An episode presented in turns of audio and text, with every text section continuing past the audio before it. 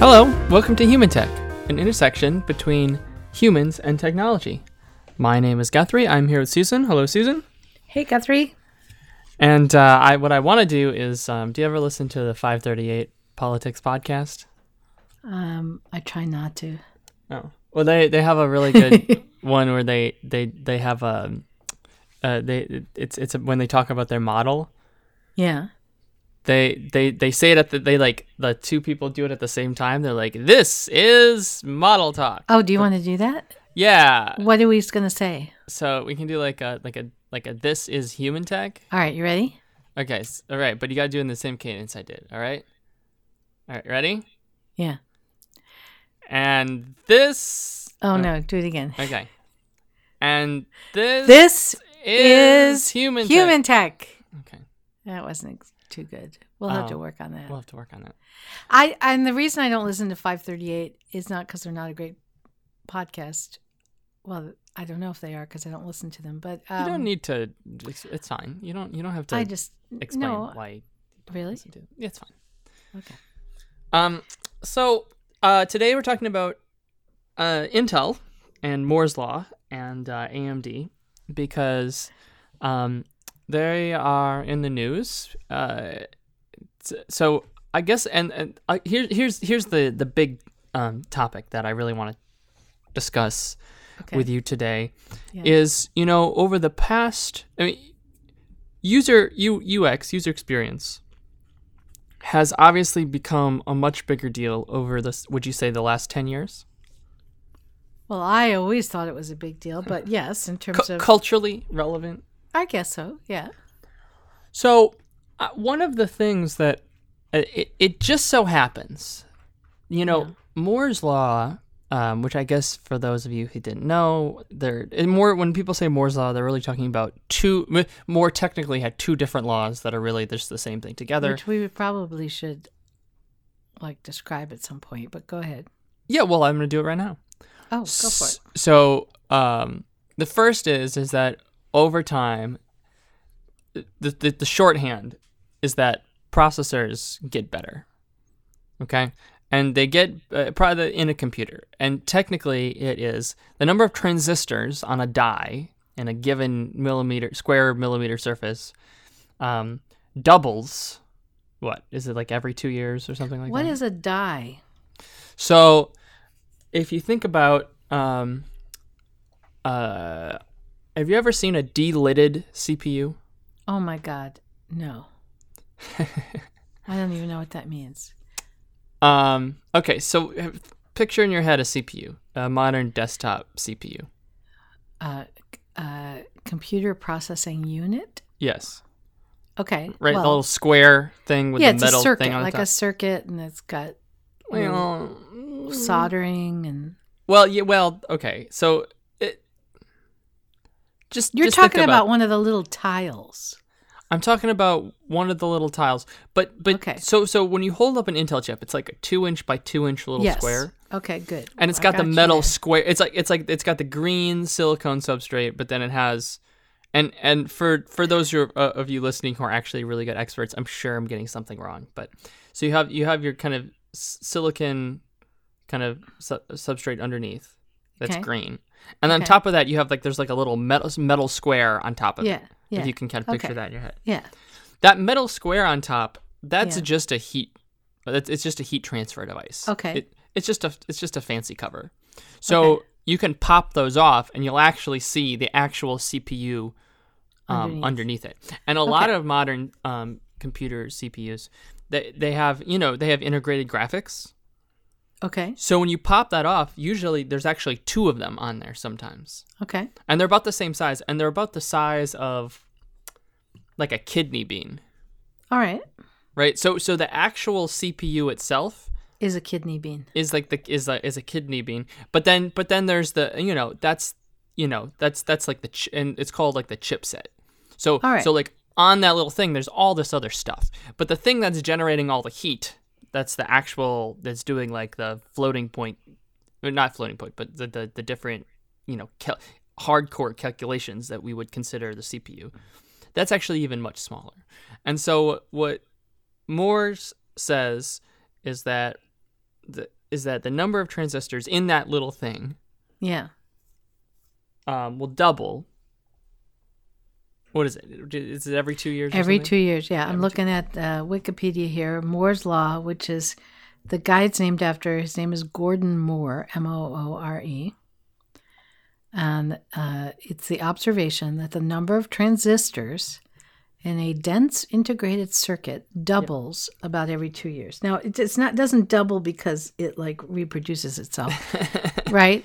No. He he meant that the technology would allow us to put Yes. more transistors in one of those circuits, twice as many about every two years. So for the so so and do you know about what what year this was? Yes, this was in. Um, uh, let's see. It says it's interesting because according to Wikipedia, which isn't always It just accurate. you can just give me a year. It's great. Okay, in 1965, he said it would double every year, but in 1975, Okay. he said it uh, would double every two years. Okay, so we'll do 1975. And so for like 30 years, it was really, really true. I mean, if you look at the charts and graphs, it's really, really yeah, incredible. I'm looking at the chart. and it and you true. you you got to experience this. me personally, Yeah. I was a toddler. No, but you know. No, I wasn't a toddler, but you yes, know, I, was did alive for a experience lot it. of it. And you I remember I remember 800 megabyte hard drives and very Yeah. you know it's it's just like like I mean and and that's density um on platter density on hard drives is another that's a different law but it's kind Yeah. of the same thing. So but but so what happens is is that you have you know these limitations of software and what it requires is really good software to overcome the hardware limitations You mean because you said that there were limitations of software, but you meant hardware. no no no i i, I mean Oh. software You mean software? Okay. and the, the limitations are i mean the limitations are the hardware right so like if all you have is an intel 8086 processor the classic yeah. you can like run like a typing like program that, that Yeah. that's, that's like all you can do. And if you want to do more than that if you want to have a user interface for example you have to get really really creative. Um, and that's that's where they invented the the chewy the character user interface where you use you know characters on the screen to you know artificially make a user interface. Um, you'd have to you'd have to get creative. If you wanted your software to be better you had to do a better job with software Okay. Isn't that still true? so, well, the problem. So, but okay, what happened though is that for the last thirty years, software companies got bailed out because every two years the processing power was doubling. And so That's true. So you so were able could, to do a lot, a lot of stuff. yeah, you were able so- to make a lot of changes. Well, so so it's like okay, so just let's let's just pick it this way, okay? Let's say we design a car, all right, Okay. and we do a horrible design job, right? Okay. It's just like it's like a terrible car, Okay. you know. It's It uncomfortable. barely works. It's just poorly Doesn't designed. get good gas mileage. Yeah. that. But then for like a dollar, the the next year, Yeah. We just instead of we we just get a new, we just buy a new engine, and the car just goes twice as fast as it did last time. Okay. All right. right? And so every year, we look like the best car company on earth Right. because we're just doubling the speed every two years. Okay. That's that. I mean, if you think about that, how ama- how easy would it be to make really a really great car if the speed of the car is doubling every two years? So, and, and that is the level of progress that's been happening for 30 years. It's really, really amazing. Until. Well, I'll, I'll get I'll get to that. But I think what it's led to is that on the software side of things, a lot of good people have made a lot of good software for a long time. But I do think that for a lot of years there was this you could you would get bailed out every year. Like if your software wasn't great, just wait two years and all of a sudden all the hardware is better and then you can like like whatever you were doing before hey, it all just it all just works and it's faster and it's uh you know I- has I'm more gonna- features and stuff. I'm going to posit um, a. Oh, is the word would the word be a corollary? yeah What's a Well, I- Well, I, wouldn't know. I don't. I don't know until you. Oh, I'm going to posit a, A corollary would yeah. be like, um, and I'm sure I'm wrong, but you know, so like, like I had this experience, and I went to the bank, and something Yeah. happened. yeah. Um, and so a corollary is like, okay, so this like other person was like going to a different to a grocery store, yeah. and it's it is a it, it, it's a story that has it's is similar but is in like a different place. oh well, whatever. I'm going to pose a different idea. Mm-hmm. I'm I'm going to put a little a wrench in the works here for just a moment Mhm. before you move on. Yeah. Because you know, I, I mean, I was doing design work and usability work and so on during a portion of this doubling uh, d- during this Moore's law timeframe. And one of the things that would happen is because there was this capability that was increasing at such a rapid pace, um, it often led to a lot of new software capabilities that were also poorly designed because they were being done so quickly. And so Yeah. the you know like all of a sudden you know graphical user interfaces were possible right? Yeah, and and, and they were getting better that was every like- year. yeah and then you could use lots lots of colors and you know there was like there was this constant um increase in what you could do on the software side. So you got feature bloat. you did. You you got crazy bloat. You got you got you know people because also back then um you didn't have very many usability people or UX people or or really even designers and the programmers and developers were doing the interfaces and you know they weren't trained in necessarily doing it in a way that made it user friendly they were they were actually i mean having fun and and exploring right and so you could get some horrendous stuff back then Well, this is exactly my point. oh No, you're you're a you're a hundred percent right. You're a hundred percent right. We we are we are in agreement.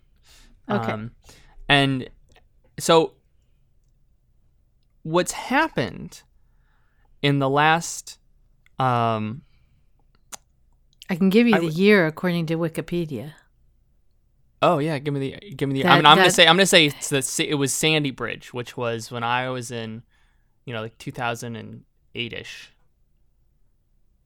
Well, the the date that Wikipedia says is that the rate of change ch- changed um, ar- around 2012. Oh, that makes the okay, sure. I could see that. Yeah. Oh, uh, that, yeah, yeah, yeah, yeah. So, so that so Sandy Bridge, that's right. I bought I bought that when it just came out, college. So that was like 2010. What is And- Sandy Bridge? Um. Well, we'll get to Sandy Bridge. Sandy Okay. Bridge was a was a form of Intel processing. Oh, okay. So we'll we'll get we'll get to that. okay. But but what happened it was right around that time. yeah. Um, the CPU market for the first time in 30 years stopped getting better. Yeah. Um, now, well, uh, again, I'll talk a lot more about it, but it not on the not not so much on the mobile side, but really really only on the uh, on the desktop side. What about the laptop? Uh, Mixed. Okay. Um, and so so what in my, in my experience, what I think happened is all of a sudden you're you're you you didn't just get like things weren't just magically getting better. And so if you wanted to have a better experience, you actually had to focus on the software. And I and I think that's one of the reasons why in the last 10 years we've seen this huge UX boom, the focus on software. People switching to, "Oh, yeah, we should like, you know, software as a service. Like it's all about the software. Software, software, software." Um, Because that was the place where change could happen. Yes, exactly. Because uh, because things had stalled on the hardware side. So that this this is my theory, and that's that's what I. I Well, wanna also, well, that's interest. That's an interesting theory. I mean, because it, I mean, first of all, if you wanted, so if if things have stalled, if things were stalling on the hardware side, yeah, then you're, you know, and and yet you wanted to, you know, make some money and have a competitive advantage. You know, it had to be done on the software part because you weren't going to get too many places on the hardware part. right. But also, it would it would. uh, Another reason might be Direct resources. well, it, but it, it also got it also gave some breathing room. Do you know what I mean? I mean, if thing when Yeah. things were changing so quickly, hardware wise, and then capabilities, right? Mhm. Then the software that was being developed and the interfaces that were being developed were being developed to to take advantage of the new hardware, and so you never got to perfect what you were doing because it was like, okay, no, now we can do it this, and so it, it, there wasn't a chance to to catch up when things slowed down on the hardware side. I think it gave us all more time to you know do a better job on the interface start to you know really focus on standards on the best way to do it and and so on so that probably also came into play that's interesting except except that during this time period let's say from 2012 till now there's been enormous change in the whole you know mobile and app Well, let me area. Yeah, let me let me just say briefly about why there was a slowdown. And what was Okay. because some stuff hasn't been slowing down. okay Only some and so maybe you'll see some patterns. Okay, I, I don't go know. ahead. You can tell me if you if, if things are clicking. okay So the reason that Moore's law exists, for the most part, is because of what's called die shrink.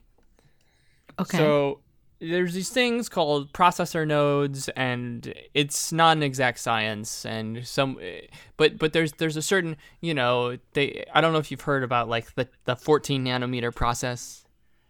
no So there's a way that you can measure the width of a transistor gate in in, in size, and as many as transistor manufacturing technology got better and better and better, yeah um, that size, they were able to reduce it.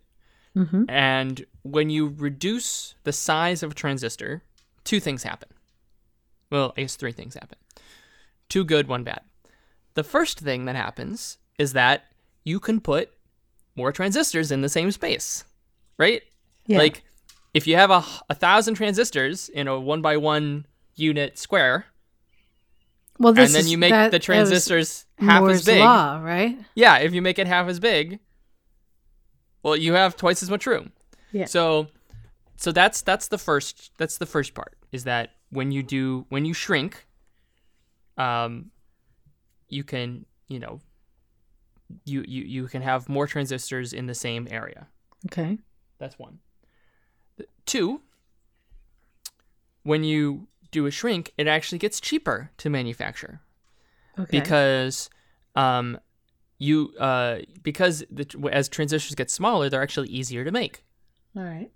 because they're smaller, and you can make a lot of them really fast. And manufacturing technology has become a lot better, so it gets cheaper.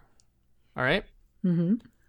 The third is is that when transistors get smaller, um, for the most part, it, they become more power efficient. Okay. They use less power. Well, to get the same amount of stuff done, Right. if that makes sense. Mm-hmm. So whenever you do a, a, a, a, a when, whenever you shrink to a to a smaller process, generally it's considered because the because you don't you don't shrink by half. Like for example, they go from like 22 nanometer to 14. okay. So it's not. So okay. it's not. so it's not by half. Okay. Yeah. But usually when that happens, I think you, you get somewhere between 40 and 60% gain. Okay. Now, Alright. that means you can make it go 40 to 60% faster. You can, or, or you, or when I say faster, I mean you can calculate 40 to 60% more stuff. You can make it 40 to 60% smaller, Mhm. or you you can make it like, you know, or you could you could make it like 30% you know, faster and 20% more power efficient. Like right, like you get to like play with those three things: power Right. efficiency, um, processing power, and size. Okay. So if you just keep the same size, then Yeah. you you get this doubling every two years. Yeah. So th- things have been obviously been working out really nicely. Um, what what? Th- but there are a couple of problems. The first is is that you know just just because it's more efficient, you're still it still has a lot of heat. So think about having like a heated blanket, okay? Mm-hmm. And it's like a little warm all over, okay? Mm-hmm. And then fold the blanket in half. Mm-hmm. Well, it's a little hotter. Okay, fold that in half. And then fold it in half like eight more times, Yeah. right? It's like, okay, all right, getting a little warm. You know, you got to put a cooler on it. Okay, we'll just keep, you know, just keep folding it in half. Um, you know, and what what starts to happen is like it starts to get really really hot as you get smaller and smaller and smaller. And heat is not good for electronics. You don't want electronics operating at super super high heats, or at least silicon silicon based modern electronics. Mm-hmm. Um, they get uh, things get less stable, and you start to get voltage leak, and there's just it, it- weird stuff happens. So, what hap- what what what's been happening is a couple things. Basically, you can't shrink forever. You can't just keep making the transistor smaller and smaller and smaller because eventually you start running into quantum problems. So, w- transistors right now, uh, we'll just say they're on, they've been on the, so on the desktop side, Intel, they've been on the 14 nanometer process for like five or six years now, seven years. It's been a long time. And this is a company that's been doing, they've been cutting their transistor size in half for 30 years. Mm-hmm. So, like, this is the first time they've ever run into a wall. Hmm. So, it's a really big deal. And they run into a wall because of quantum. It's actually due to quantum effects. Really? Yeah. Okay, that's fascinating. I mean, I love the whole quantum thing. I don't. I mean, I'm not a physicist, but what kind of quantum effects are they running into on the Okay, on the um, chips? He's typing. I just want to make sure I'm getting this right. So, um,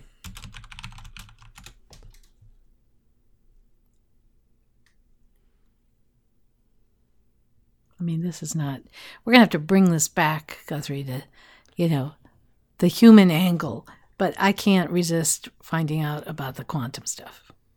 um,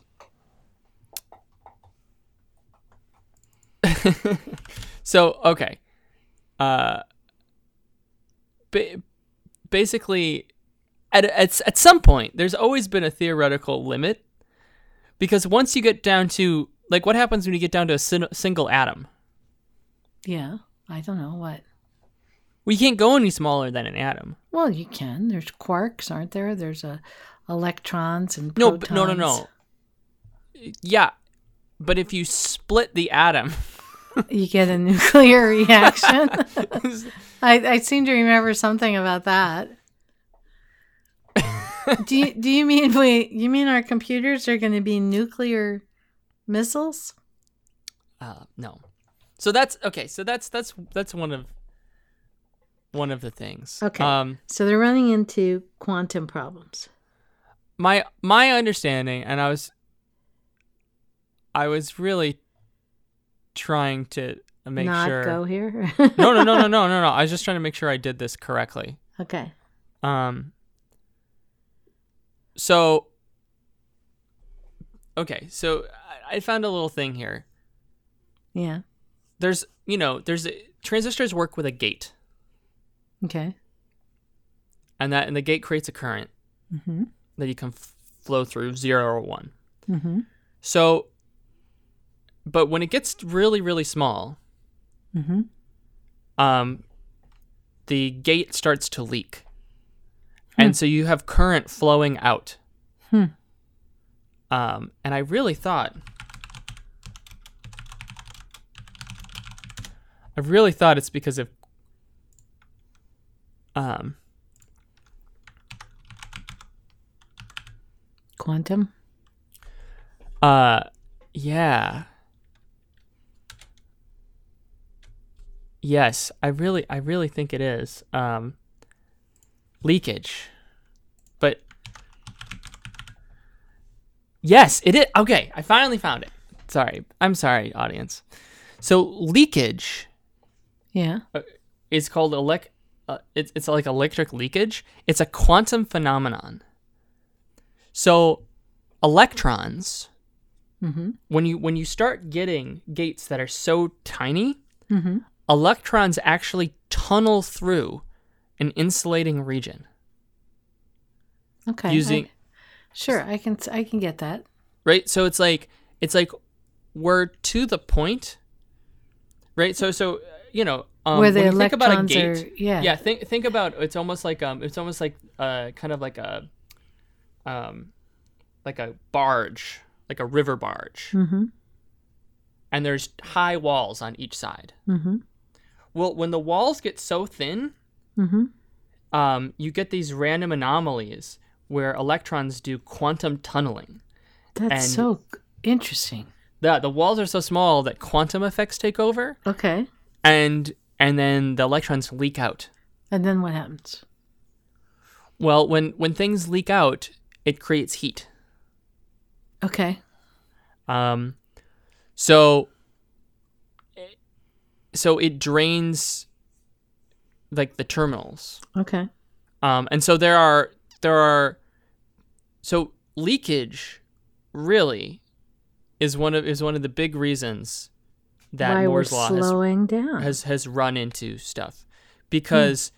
because if you keep cramming what's happened is is that because of leakage so let's say you're running at 5 megahertz gigahertz okay megahertz 5 hertz doesn't really matter right it's just so you're running at 5 gigahertz okay. if you take that and you cut it in half, the leakage gets worse. Yeah. And so if you're running at 5 gigahertz and you make on something really, really small, unless you're doing a really good job and doing a bunch of other stuff, you're going to get a lot of leakage. Yeah. And so what you have to do is you have to run at a lower frequency. So even though Moore's law has been has uh, has been working and stuff has been getting smaller, Yeah. in the past, you if let's say you were running at 2 gigahertz, well, you do Moore's law, you cut the size in half and you still run at 2 gigahertz. Mm-hmm. The problem that's been happening over the last 5 or 6 8 years is that they haven't been able to keep those clock speeds as high Hmm. as they used to be because of heat and quantum leakage. So so that was the first thing that they ran into, okay? Mm-hmm. The next thing they ran into was a thing called EUV. Or um is it It's called yeah, EUV or also known as EUVL stands for extreme ultraviolet lithography. Hmm. So right now the way they the way they make transistors is really cool. You basically it's almost it's almost kind of like an etch a sketch where you burn out these little patterns. Mm-hmm. Uh, this is a terrible oversimplification, but you burn out patterns and then you immerse the stuff and then you put the stuff where the patterns are burned out. Okay. And it just requires a very, very fine level of precision. mm-hmm. Well, right now, the wavelengths that they're using are 124 nanometers. Okay. Well, we're right now we're at like 14 nanometers, right? So if the wave so so the wavelengths are like bigger than the things that they're creating. Huh. And and there are a lot of ways that you can make that work, but at the end of the day, um and that you know, the 14 nanometer doesn't mean that every part is 14 nanometers. It's a width of something, so you, so the actual things are larger. But the the point is is that um the the next technology uses a much higher wavelength that's extreme ultraviolet Mm-hmm. and then and so the size of that laser is only 10 nanometers Mm-hmm. so you can make more finer delicate parts with more precision Okay. so euv has been on the radar for like 20 years Yeah. and by the way it's the same reason it's it's the same reason as blu-rays so like cds Yeah. use a big fat infrared like laser Okay. And it's big and fat. And then DVDs use a smaller red laser, and you can force so you can fit more more data on them. And then Blu-rays use a blue laser, right? As you as you move up the energy spectrum, Right. the the size gets smaller. So that's why Blu-rays hold more data because you're using like literally it's a blue laser, Mm-hmm. if that makes sense. I mean, it's not probably not literally blue, but or maybe it is. I'm not. I don't know enough about Blu-ray tech. And so, so this change, this is going to al- al- unlock the next step. But I don't want to get into EUV because it's a little too complicated, techy. But the point is, it's really, really hard to do. So, for all those reasons, Yeah. um, Intel, which is the big boy when it comes to making chips, has been stuck on the 14 nanometer process for years. Um, and they actually said that they were going to do a, uh, they were going to jump down to like um, 10 nanometer, like four or five years ago.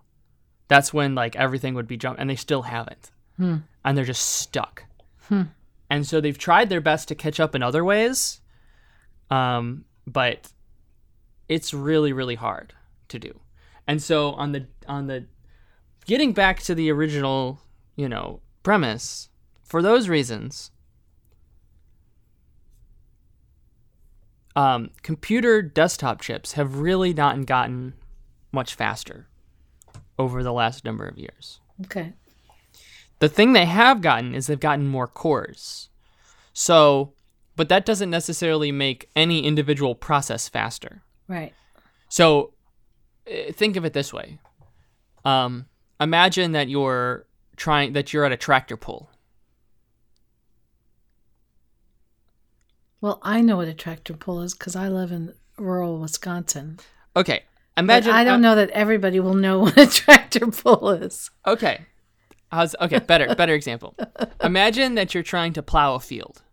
Yeah. ag- Again, I know about this because I live in central Wisconsin. but Go ahead. All right. You're you got a to plow a horse. field. You got a horse hitched You- up to a a to, horse like, hitched up like to a- a, plow. yeah, like the ye old Amish Yes. time stuff. Okay, Yes. so the horse kind of plods its way across the field, and it takes like a minute to do a row. Yes. Let's just say. Right. If you have eight horses, You can get. Eight you can do eight rows at a time. Right. So you're working faster, but not really. but any given row Is is, going faster. is is not faster.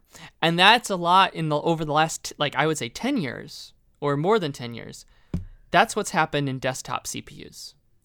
So it's a little bit of an oversimplification, but it's essentially true. Um the there are more cores than ever before. Yeah.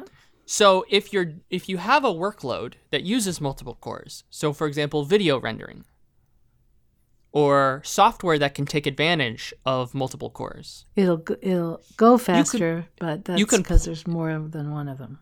Yeah, imagine imagine if you have 8 plows, right? You're going to and you need to do a whole field. That works really well when you have 8 horses. Right. But if you only have 3 horses, having 8 plows doesn't help you go any faster. Right. So what's been so what's been happening is, you know, they ran out of they they couldn't make one core faster anymore. And so then they're like, okay, we'll put in two cores, we'll put in four cores, we'll put it in six cores, we'll put in eight cores, and the software is kind of caught up to distribute, you know, workloads across those cores, but sometimes it sometimes it it's not. And so just because you have all those cores isn't actually making your computer faster Mm-hmm. because you don't have anything to run on them. Mm-hmm. So just because you have the plows doesn't mean you're actually doing any fast going any faster. Okay, does that does that analogy make sense? Yes. So so that's kind of what's been happening over the last number of years. And so on the desktop side, I guess if you're like encoding videos, or some you know you're doing like some sort of really like rendering like you need a lot of cpu power Mm-hmm. things have kind of gotten a little faster because there are more cores but for the everyday you know web browsing opening up a Right, checking my email. Uh, now no for sure that the switch over to solid state drives have made things feel faster a lot Yeah. Yeah. Um, and and I should tell you that the one of the big industries that has not run into this problem has been the graphics card industry. Mm-hmm. So they haven't exactly kept up with Moore's law. They've slowed down a little bit, but um, and I and that gets complicated for a whole lot. But for a whole lot of reasons, essentially the number of you know the number of f- frame rates, you know, number of frames that a graphics card can render in like a video game Mm-hmm. maybe it's not every two years, but like at least it's like ev- maybe every three. Like it's getting twice as fast. like, That's why our three years. graphics are getting better. Yeah, exactly, exactly. So so on the graphic side, like that's why like video game producers they're just throwing in more effects because. Mm-hmm. there's just more horsepower year over year. Mhm. And then on the mobile side, so you know how I was saying that they they haven't been able to keep the clock speeds up? Yeah. Well, that's not a big deal on the mobile side because the whole point is you're trying to keep the clock speeds low to save battery power. Oh. So that combined with the fact that graphics have gotten a lot better. You know, f- your your phone isn't a whole lot more powerful than older phones. But it's considerably better because the graphics have been getting have been doubling year over year. And um, those type of phones they don't run Intel chips. They don't run x86, they run ARM Mm-hmm. x64 chips. And those have those just the whole point of um so so th- uh the, the think of it this way. Um x80 x86 chips which are like your normal Intel desktop chips chips. The whole point is okay, we have one pipe it's crazy fast. and we're just going to blow through stuff at a very fast rate. That's kind of like the base of x86. x64, which is like a mobile chip, is like we have a couple of pipes and they're all really slow. But hmm. that's okay because they're very efficient and they're hmm. very slow. So that's why on a phone, it's perfect for a phone because you don't you know you don't need to calculate su- stuff super fast. You know it's a phone. You just you want to do the best job you can as efficiently as possible. So you so phones have been getting better battery life as phone tech has gotten better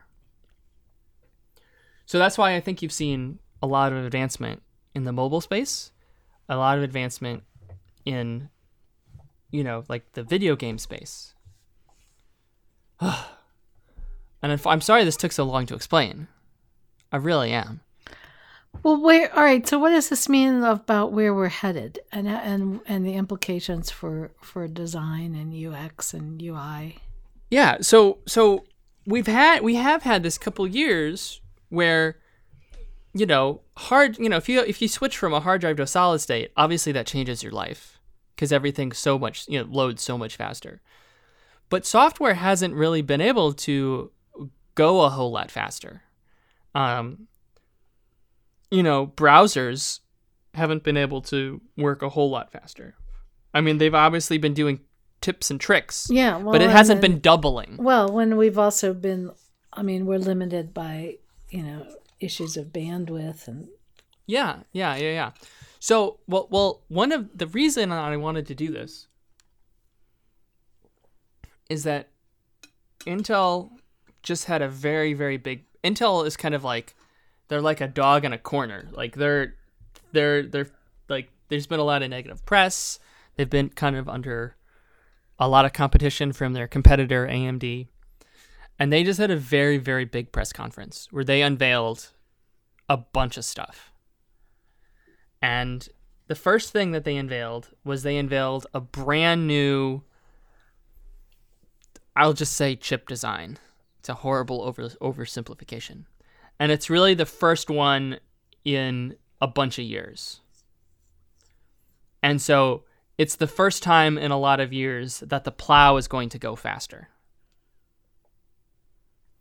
So not only is have they done that, they also um, it looks like they finally figured out EUV, Okay.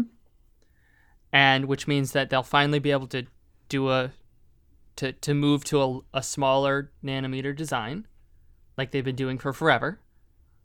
So finally, so so it's not you know that's one right you, but but but also what what they're what they're what they've been doing, is they're going to start 3D CPU designs, chip designs. They've always they've had um, what they call 2.5D before, where it was like it was basically one layer, and then they sprinkled some stuff on the top sometimes, like memory. It's like they call it 2.5D. But for the first time, they're going to start stacking components in three dimensions. So what does that do for us? That unlocks more all over again. Really? Yes. So this so this the switch just to EU sorry, not EUV. Um yeah, EUV. The switch to EUV, that'll get you th- maybe another 3 die shrinks. Mm-hmm. So that's that's like 10 years of Moore's law right there. Plus the fact that they're switching to a th- a new process that'll kind of catch up.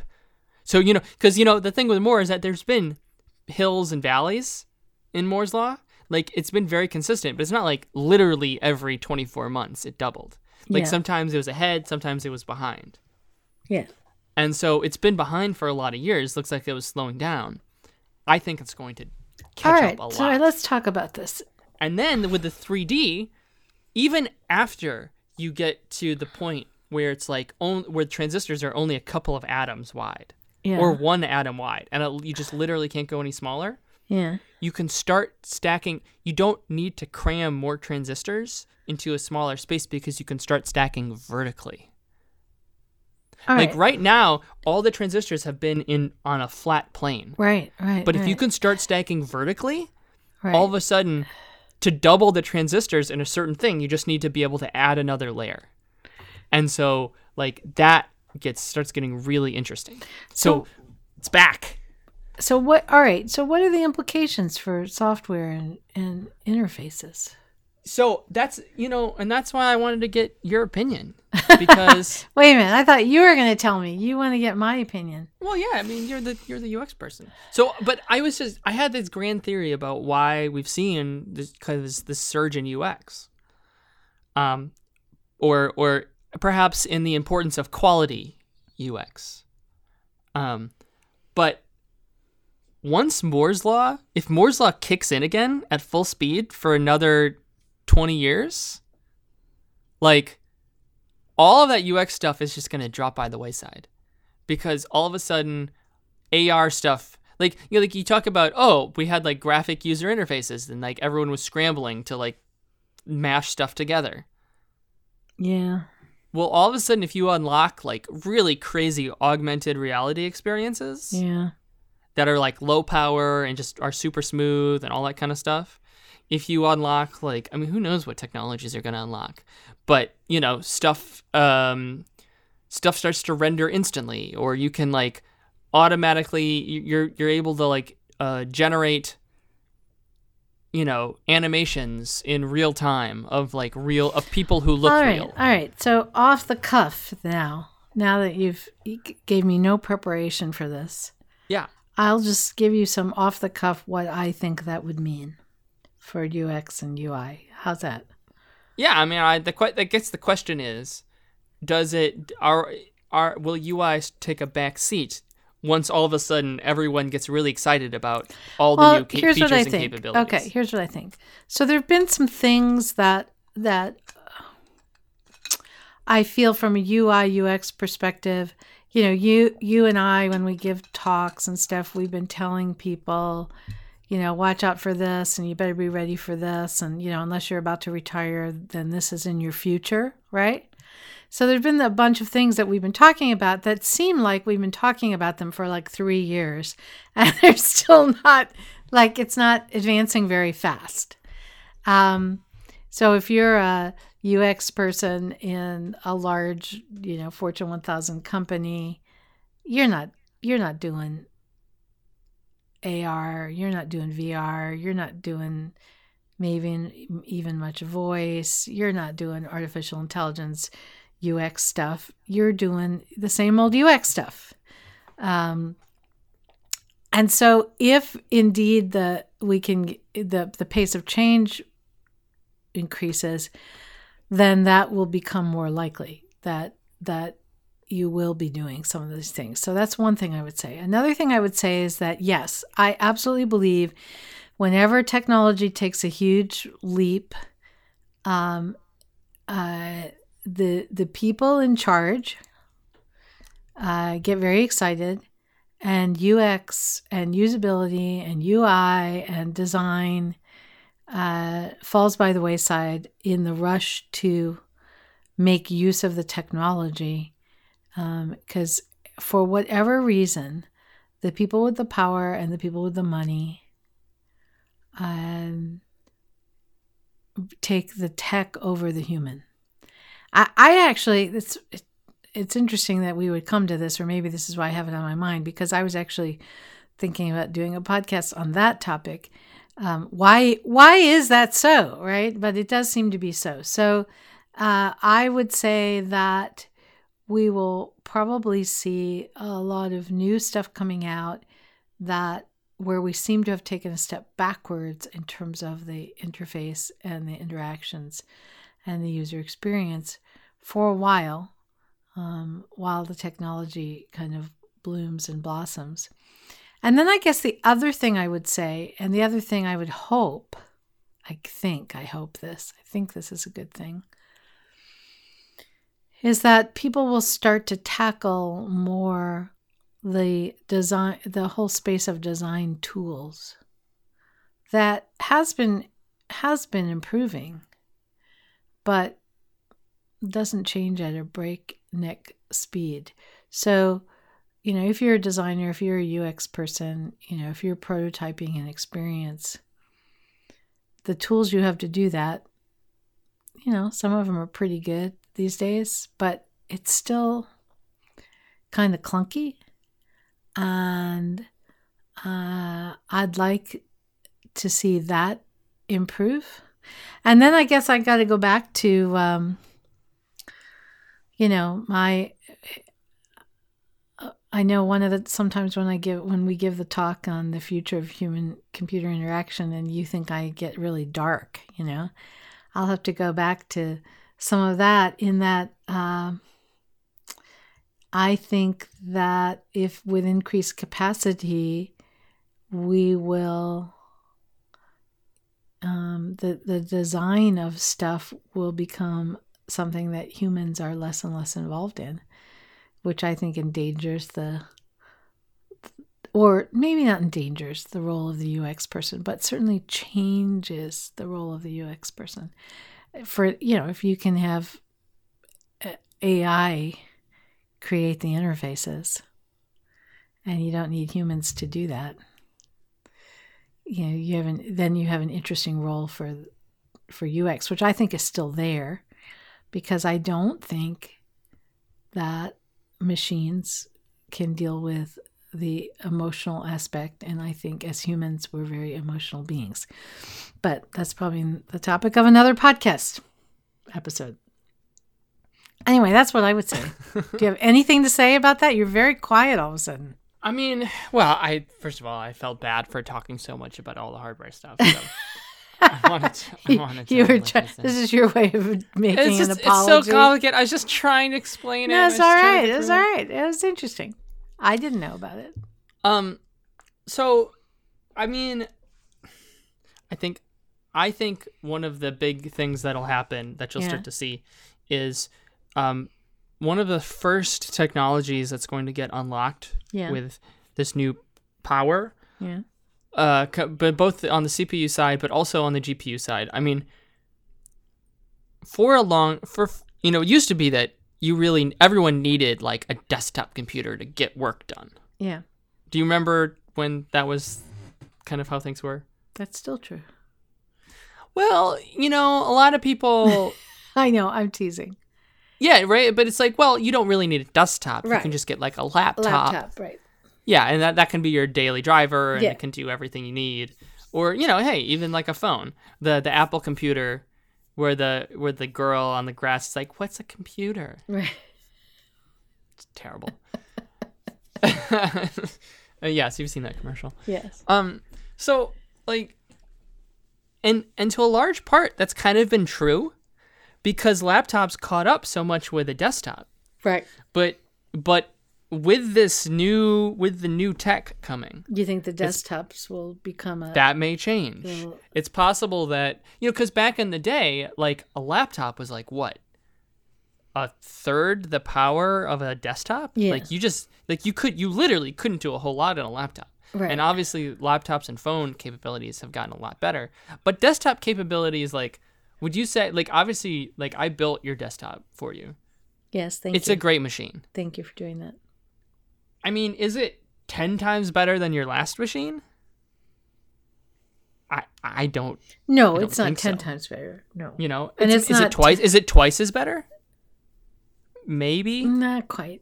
And your old machine was like 10 years old. Yeah. So like, you know, right? So so it's like, yeah, it's doubled maybe over the course of like a decade. Not every 2 years like go, it's supposed but go to. back to the to the what what what are your comments though about the UX UI part? Well, all of a sudden, I think I think you might see um desktop PCs unlock this whole new level of performance yeah, because now all of because what if what if your desktop was again two or three more times more powerful than your laptop? Like what does that unlock? And I think the first big tech that's going to unlock is some really interesting rendering tech. Yeah, yeah. So Which might Um, then translate into some interesting design tools. So, like for example, um, I just as a hypothetical, Yeah. imagine that you are. Let, let's just let's just say just just just for a just throwing it out there, okay? Uh, Who right. knows if this is actually true? But you're designing a website and you need a stock photo. Yeah. Um, like, why couldn't your computer in real time just generate some stock photos Yeah. for you? Right. Um, I don't I don't know if you've seen uh, just this week. Uh, there's some cool new tech from Nvidia where AI is kind of automatically generating human faces, yeah.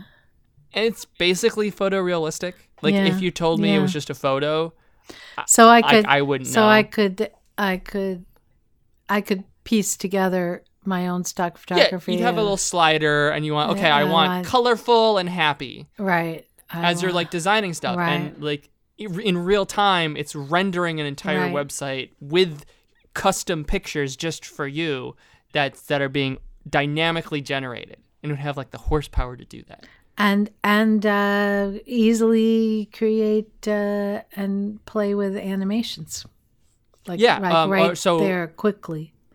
So the next the next step from that is I'm creating um, a user interface, but not on for a website, but for an AR or even even on a website. Like you could have like why are websites two dimensional? Yeah. Why are they not three dimensional experiences? Right. Um, well, it's because we don't have the hardware to do that. But imagine if you could, if you're rendering a three dimensional kind of like e-store experience Yeah. in real time at a very high quality. This is good. I think you you're know, right. like that, like all the, all that kind of new stuff just gets gets unlocked.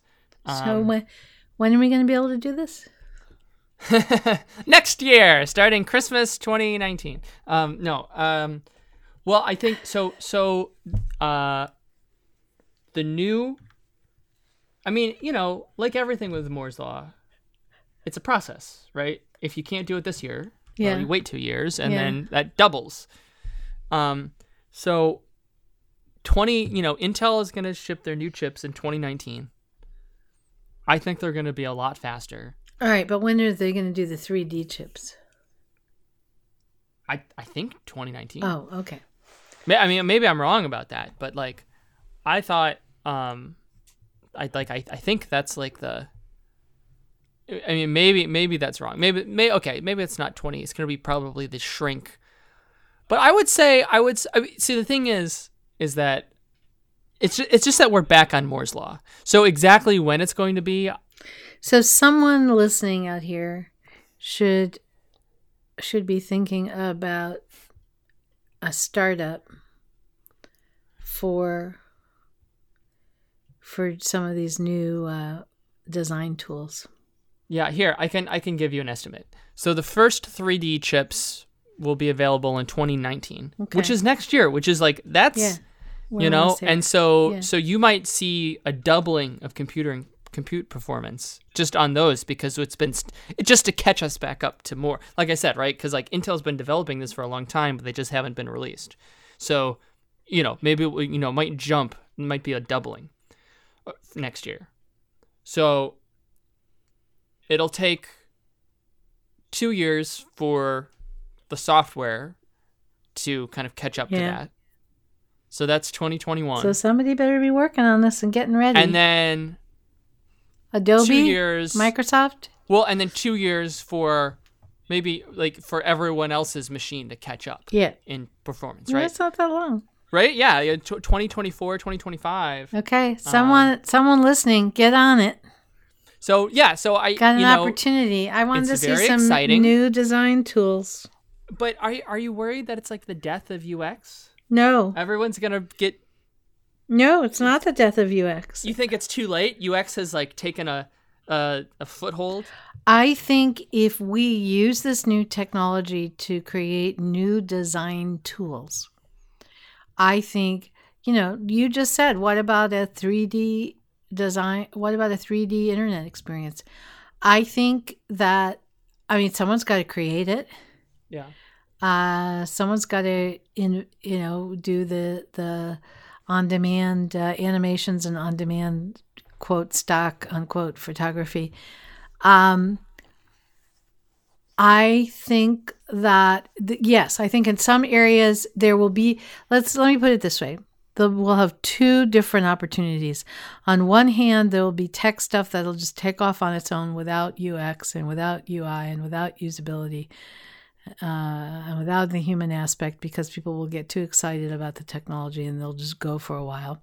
But I think we also um, have the possibility of s- some people grabbing onto the capability and saying, let's use this to improve design.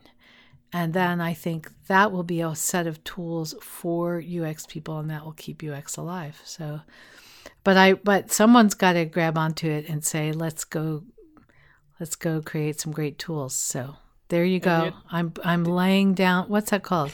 Laying down the gauntlet? No, what? Th- throwing. Throwing down the gauntlet, the challenge. Someone out there, go with this.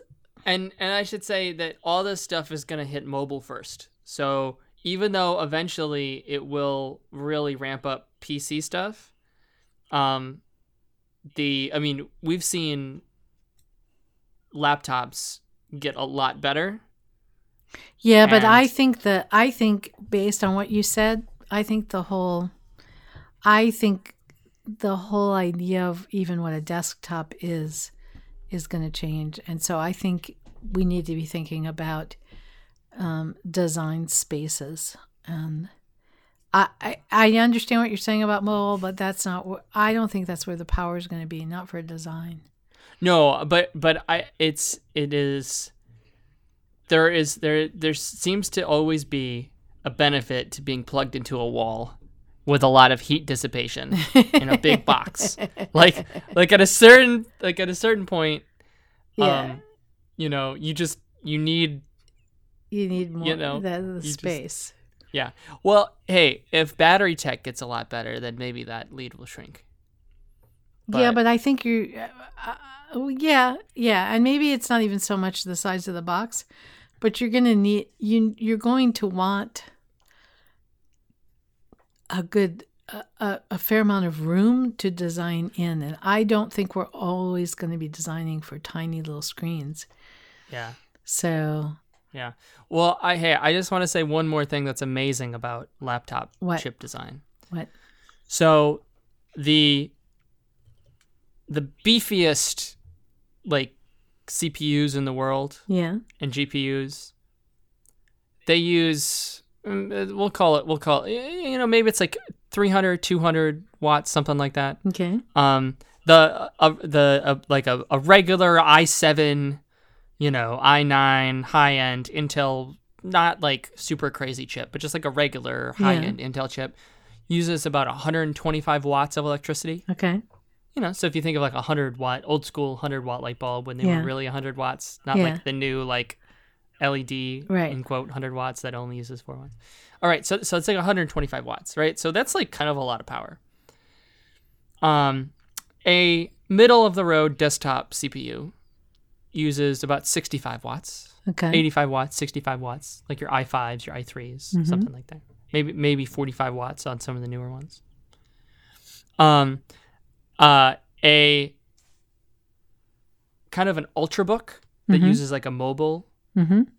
uh, like a high-end mobile chip Mm-hmm. that uses about 14 watts Mm-hmm. to run like the graphics and the processor Mm-hmm. like the fact that you can get any performance out of 14 watts is amazing and then on like the uh, like the super like crazy thin stuff Mm-hmm. it uses 4 watts Hmm. like the fact that you can even run windows on something using 4 watts is just always just boggles my mind and some of the and then and then the mobile chips use even less Hmm. so for for like uh, cell phones and stuff well for like really low powered end stuff so it's you would think that like there's no reason why a desktop cpu that uses like 10 times as much power it really should be 10 times faster Yeah. and it's not because of the uh, of all the limitations that I've laid out today in way too much detail. That we are going to overcome. But but yeah, but if you overcome it, just like if you're using a me- like it really should be 10 times faster.